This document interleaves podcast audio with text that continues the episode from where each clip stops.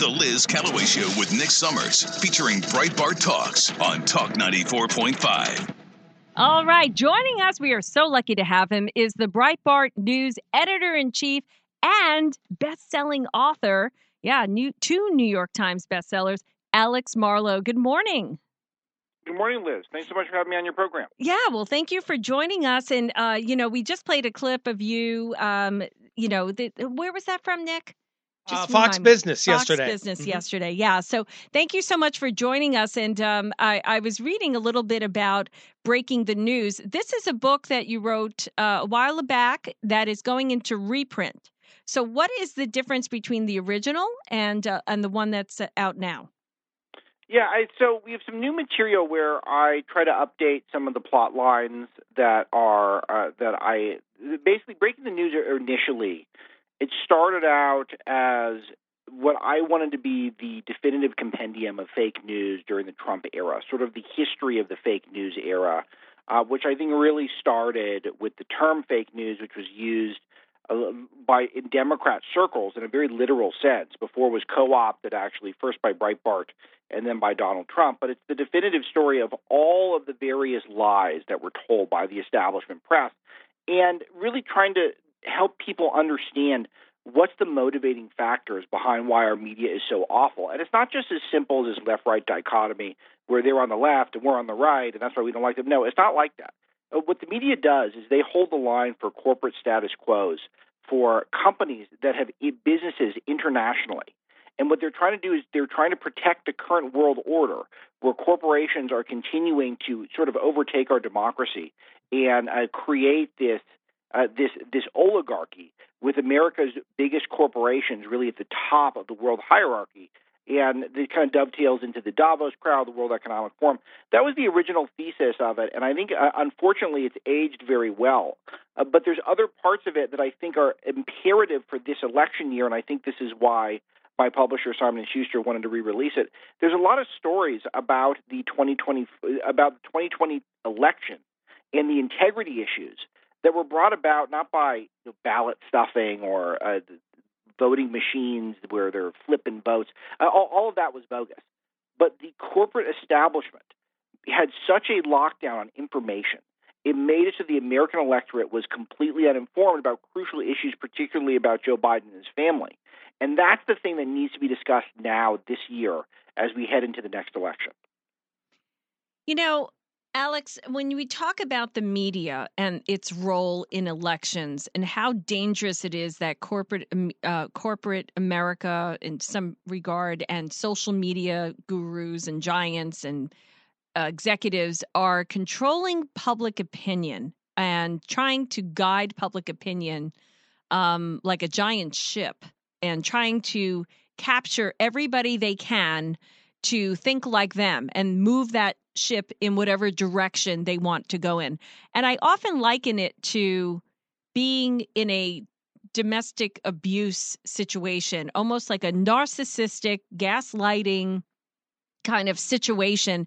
And I don't know, many of us have been in that type of situation, type of relationship with someone. Um, and it's almost like you think, you feel bad about yourself when you're watching it. They they try to tell you that you know you're beaten down and this is this is this is the savior. I mean is how um how intentional is every single script or conversation they're having on these shows um how much is it really guided do you think what percentage is to to having us vote the way they want us to vote i i really feel that way Yeah, I, I think it's almost the the driving force, the engine in most newsrooms is to not to inform. It is to protect the corporate interests of the companies. Wow. here's some of the examples that, that I give. Uh, take ABC. So ABC News, we all know we don't like ABC News. Well, why are they the way they are? It's not just that they all went to liberal journalism schools. ABC News is part of ABC Disney. Disney is one of the biggest, most woke international corporations in the world. The news division doesn't make any money, relatively speaking. What the news division does is it makes it so uh, there is a blackout on negative stories about the corporation and about the climate, the business climate globally, that makes it so that corporation can be a a company worth hundreds of billions of dollars. Uh, take NBC. NBC is part of NBC Comcast Universal. You ever wonder why NBC is allowed to lie and they get away with all this stuff, and why the corporate the corporations don't care about it? Well, it doesn't matter if they lose integrity or lose money. All that matters is that that is another newsroom that is setting cultural agenda and cultural trends, and all of that will be unquestioning of the international status quo, which includes allowing things like the CCP, the Chinese Communist Party, getting a pass on unleashing a pandemic on the world. Mm. Because why? Uh, Universal Pictures releases movies in China. They're, the Universal Studios theme parks in China. All of these people are going to protect the the Chinese Communist Party because if they don't, they're going to get kicked out of China. They're going to lose billions of dollars in revenue. That's so like athletes as well. It, it and and I, it, it's actually there's an overlap because a lot of these conglomerates own sports stadiums. Yeah. So and a lot of them have vested interest in sports teams. They are partial owners of sports teams. So yes, that's exactly why they're like this. And we have unfortunately uh, we've normalized it in our society because people understand that if everyone is saying the same things, then it starts appearing to be true. So your point about gaslighting, that's literally what's happening with our media. And so I want people to break out of this thought that, hey, the media is just liberal. It's not liberal bias. It's so much more nefarious than that. Mm. And all of the worst parts of the media bias that brought us the horrific treatment of Donald Trump and his family and the get the path that was given to Joe Biden's family, all of it's in, uh, in play. All of it's at least as bad today as it was when I wrote the book. Luckily, the public is more wise, but we need to get everyone informed over the next 10 months.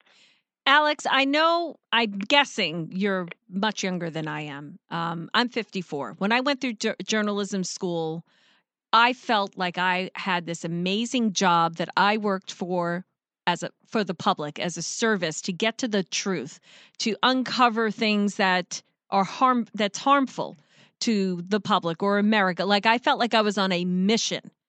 Um, I, to have to turn that and bastardize it into pushing people towards a certain social agenda or political agenda. To me, I can't help but agree with Trump, and I don't know if he's the one who coined the phrase about the media that they're the enemy of the people. That is like the very definition because the the the media is supposed the reporter the investigative reporter is the champion of the people. That's what they're supposed to that's what i learned that's right. And instead we're being gaslighted and spoon fed and and um it's it's I mean, I, I want to say it, it should be criminal what they're doing because yeah. they're passing off facts. Uh, I mean, um, uh, lies as facts. That that should not be allowed. Well, what Trump said, his exact quote is, "The fake news is the enemy of the people." He's not talking about people who do big, deep dive investigations. He doesn't say they're the enemy of the people. He says the people who are there just to manipulate the public. And unfortunately, that's the vast majority of the newsroom. I open up the news, uh, the, the new edition, the first sentence, or I guess the yeah, literally the first sentence. I write that the principle of our media establishment today is not to inform the public. The primary interest is to advance the corporate agenda. The next thing is to advance leftism. And then finally, if there's any time at the end, then they'll bother filling us in. But they're only going to fill us in on stuff that doesn't harm the first two agendas, which is to protect the corporate status quo and then to advance the agendas the Democrat left. So if if that being your opening statement, if you don't have an open mind and accept that to be truth because it is truth, then the rest of the book doesn't even matter. I mean, like they have to. You have to understand. Like when you're you're going to read this, you're gonna you're gonna read about things that is gonna like blow up your whole belief system about the media. There are still people that turn on the news thinking they're going to get the truth. Yes, exactly. And I'm trying to get people in this audience who I know know that there's liberal bias that's actually worse and more complex, mm-hmm. and there's more direction to where they get the stories wrong and I track trends in how the New York Times, for example, is willing to correct stories that are inaccurate so long as they're politically neutral or the stories that are wow. you, that that uh, uh, benefit one of their preferred narratives. But on stories where there is a deep agenda that advances either their corporate interests or their political interests, then all of a sudden the corrections look a lot different. They either don't happen, they don't happen in a timely manner, or they're buried well within the story. I give example after example of this happening. Uh, and I think that once you start seeing the matrix, then all of a sudden you can read the news and it becomes more valuable to you because you know what you're reading. You're reading the code. You need one of those mm-hmm. secret decoder yes. rings that came in my uh, Dick, Dick Tracy kit when I was five years old. You need that to read the New York Times these days. Yeah, and you know why? That's why I literally. I, this is not a joke, Alex. I mean, every morning my alarm goes off at three. I open up my phone and open up the Breitbart app. That's exactly what I do because I want to know what the heck happened last night while I was sleeping, and I know I'm going to get it straight. You know, I feel like I'm going to get the good, the bad, and the ugly. I mean, this is not a shameless plug for you, but but I mean, I'm just saying, like, it's it's come to the point where I feel comfortable reading the news there. Other places I feel like I'm I'm they're duping me in some way and I don't like that feeling. I mean I, I need to coin something, and Liz, it's so kind of you. It, it, I need to coin something like the Breitbart Challenge or something. I, I dare you to read our front page two, three, four times a day on our app, uh, which mm-hmm. is the mm-hmm. best way to do it, so you get all the latest uh, every day for a month, and, and, tell me where I was unfair. Tell me where we were unfair. If we weren't try, and if we're being unfair, it's because we think it's twice as funny uh, to be unfair than it is to be. it, it, it, it, it's worth it. It's it's the everything is meticulously calculated to put truth and accuracy first. Of mm-hmm. course, you want to entertain the audience so they keep coming back. But it, we're never unfair to our targets, even the ones that, that we're pretty tough on.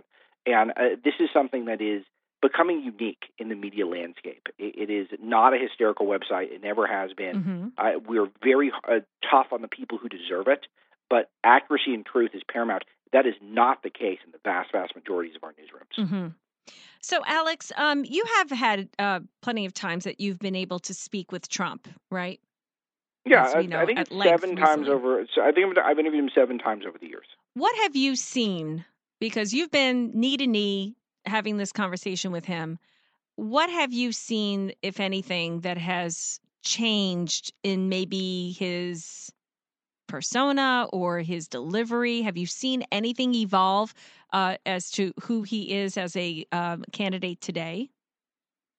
Yeah, so there's a couple of things. I spent a, a, lot of time with him a couple of weeks ago at Mar-a-Lago. We wrote a lot of stories about it uh, at, at Breitbart. There's probably still a couple more things to be said, but I think most of it's out there. People want to hunt it down. Um, th- there's a couple of things that I saw in him, uh, that, and most of them are, are quite encouraging. Or first of all, he's incredibly sharp. Uh, there's lots of establishment media news stories these days acting like he's deteriorating. Look, I I also uh, think the optics of having septuagenarians and octogenarians only run our government. Not not that they can't be a part of it, but it feels like it's the whole government now. Mm-hmm. I, I don't think that's a terrific look, but he's incredibly sharp obviously Joe Biden. I wrote a book about Joe Biden last year that was a bestseller. Uh, he is he's deteriorating, and Trump is not. He's just not. He's sharp. He's fast. Uh, he controls the conversation effortlessly. He has a great time. He's high energy. All of that stuff is there. If you don't like his persona or his per- or his policies, then fine, he's not for you. But he's incredibly sharp, and that's very reassuring because you want a sharp president. Um, the other thing that I think that he has learned. I think he learned his way around Washington, uh, but I think it took him about three full years to do it. Uh, his fourth year was exemplary in many, many ways. And there was a lot of headwinds due to the coronavirus, but he made a lot of very sharp choices, particularly on things like the border uh, and uh, the, the way he was able to do judicial appointments. There are certain things that he was, even some of his coronavirus response uh, is underrated, though he made some huge mistakes, like uh, those horrific press conferences that he did every day. Mm-hmm. I criticize him quite a bit for that and breaking the news. Um, but I, I feel reassured that he's learned a lot. That said, he's got the same political headwinds heading into this year that he had last time. The corporate establishment doesn't want to let him win. The Democrat cheat by mail machine wants to make sure that every last possible Democrat vote is turned into one of those Zuckerberg ballot boxes all of that's mm-hmm. going to happen. And anyone who joins his cabinet eventually is going to be uh, under deep, deep scrutiny for the rest of their lives. And that is a that is a real going to be a real pain in the butt for recruiting. Uh, but overall, I feel better about him now than I did in 2016 when I was uh, excited to vote for him then. Mm-hmm. Absolutely. Um, really quick question here. I just played um, the full speech from Burgum when he endorsed him on the Iowa stage. I played bits of what Vivek had to say and what Trump had to say about both Burgum after that in Iowa and Vivek in New Hampshire. Um, do you think either of them are being kind of te- put out there as a test, a litmus test uh, for vice president, or do you think he has somebody else in mind? Yeah, it's a it's a great question. Um, I, I think that Trump is, and this came up in the interview with him. Um, that I, I think he's playing with us. He's always playing with us. So one thing one thing that was very funny is that uh, with the interview, the last interview I did with him was about two hours. I was with Matt Boyle, um, our Washington bureau chief, and maybe during that time, uh, I asked him six or seven direct questions, and mm-hmm. Boyle probably asked him ten or eleven. He never answered one. He didn't answer one direct question. He won't do it um, because he controls the conversation. Mm-hmm. He's the alpha. He's very uh, uh, friendly about it. He's incredibly charismatic. He's incredibly. He's a great guy to hang out with. But he won't answer your questions directly. Everything is 4D chess with him. So never take Trump literally. Never make that mistake. So uh, I don't take any of this seriously. I mean, he's practically uh, hugging and squeezing Vivek Ramaswamy yesterday. Mm-hmm. Uh, all of this is designed for us to have these conversations, Liz. Mm. Uh, and I'm, I'm happy to do it. I'm happy to. It's fun to have these conversations.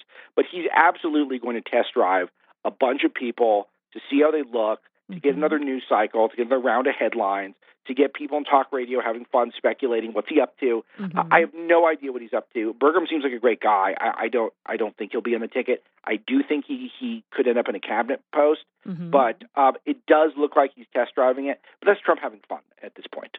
I agree because I, you know, I heard um, Dan Bongino on our station yesterday saying, you know, Vivek, you know, he went right to New Hampshire. And I'm thinking to myself, there is no way Vivek invited him on stage with Trump. Trump, you know, they they might have had their people talked, and Trump allowed him on the stage. There's no way Vivek like forced his way up there. Trump would never do it unless it was calculated. Of course not. And uh, and uh, you saw the way Trump gave the speech, his unity speech after Iowa, where he's saying, mm-hmm. "Everyone did terrific. Congratulations, everyone. My opponents were unbelievable. Uh, the the Nikki Ron were having fun." Uh, Trump didn't even go to Iowa barely. He he campaigned there at the end. I he saw it was twenty two times he went there or something. Yeah, he wasn't. Vivek lived there. Ron DeSantis lived there. It's a, a they did not do very well. They did very poorly. Trump kicked their butts, and so Trump is just trying to be. He's playing around. He's having a good time, and he he does want every single vote. And I should have said this earlier when you asked me about what's changed about him. Mm. Um, he seems to be very respectful of people who don't totally get his vibe but are potentially voters that might choose him over Biden in a general election. And he is trying to speak their language. And if you look at some of the way he's messaged on issues like abortion, he is trying to find a way to back up his own record, mm-hmm. but to also be conciliatory to people who might not be in lockstep with him. And I think that this is a maturity that is going to serve him well this year. Well, Alex, I hope for the rest of us that um, he does win. I mean, I don't know. Has Breitbart come? Do you, are you guys in the business of endorsing? We don't endorse, but I think um, I can speak on behalf of the newsroom in, in that uh, Nikki Haley is our least favorite candidate by consensus, just just due to her policies. Uh, the policies yeah. are not popular in the American public. Um, they're very much uh, from a bygone era where establishments control mm-hmm. the world and uh, more wars and open borders and maybe the trans stuff's okay. N- none of us like any of that. So, uh, in DeSantis, I think we all have deep high regard for him as a governor. Mm-hmm. Um, but was it uh, ran one of the worst campaigns of all time? I think that's an objective fact. Yeah, yeah. Uh, and I think that he probably lost a lot of support in the He's newsroom a bad over time. candidate. Yeah, and and yeah. Vivek is, is seems like an amazing guy, but he, he wasn't going to be president. He was going to be Trump. Mm-hmm. So I think yeah. I think everyone knew that. So oh, I um, have to ask you one more question, Alex. This is really yeah. important because we talked about it earlier, and we had a little debate, Nick and I. So, do you think that the Democrat donors uh, that are donating to Nikki Haley want her to run against Biden because they want her to win, or that because they know that she will lose? I have absolutely no idea, but I'm happy to watch them waste all their money. I was thinking about this and about like looking at the results in Iowa, and, and Haley, who finished third, says it's now a two-person race. I know. What is she talking about? Yes. It's, such a bizarre can't expression. do math, apparently. DeSantis said he punched his ticket. I mean, what is that? What did he punch his ticket mean? to? He lost by 30 points. Like, you see, I have no idea what any of these people are talking about, and it just it's totally abusing to me. Why would Democrats and Nikki Haley money? Uh, the only thing I can think of is she's got a lot of pol- of the same policies as your typical establishment Democrat. She agrees with them on the defense contractor. She mm-hmm. agrees with them mostly on the border. She lightly agrees with them on the trans stuff. So I, I don't I don't know. It, they, they, maybe they like her in general. Maybe they are afraid Biden is a horrific candidate because he is. I break down. I have a whole book breaking that down. Uh-huh. Uh, and maybe they think she's not so bad, and they're hedging. But I don't know. It's all a waste of money for them. So, so you good, don't know either. You, you yeah, say, yeah. I, Okay. No, absolutely not. We're still no idea. debating that. Well, Alex Marlow, so much fun to speak with you. He is the editor of Breitbart News, and um, the uh, the two books are Breaking Biden and uh, Breaking the News. Where are they available? Everywhere. Yeah, anywhere you want to get them. I think um the Breaking the News they had it like four bucks yesterday on Amazon. You know why? Because we put out the new edition, so th- so then they dropped the price of the old edition. Like Ah. it's it's really easy to get this stuff. I I don't make a ton of money off of it. I genuinely think we will change the world if people read these books. A lot of people have read them. They like them. Uh, you'll like them too. I try to make them fun. Um, but I think the messages are essential, and uh, I can't thank you enough for what you do for uh, for Breitbart, promoting all of our stuff, me Well, included. Thank you. I appreciate what you do. Believe me. Um, have a great day, and we'll talk to you next time. Yeah, let's do it again soon.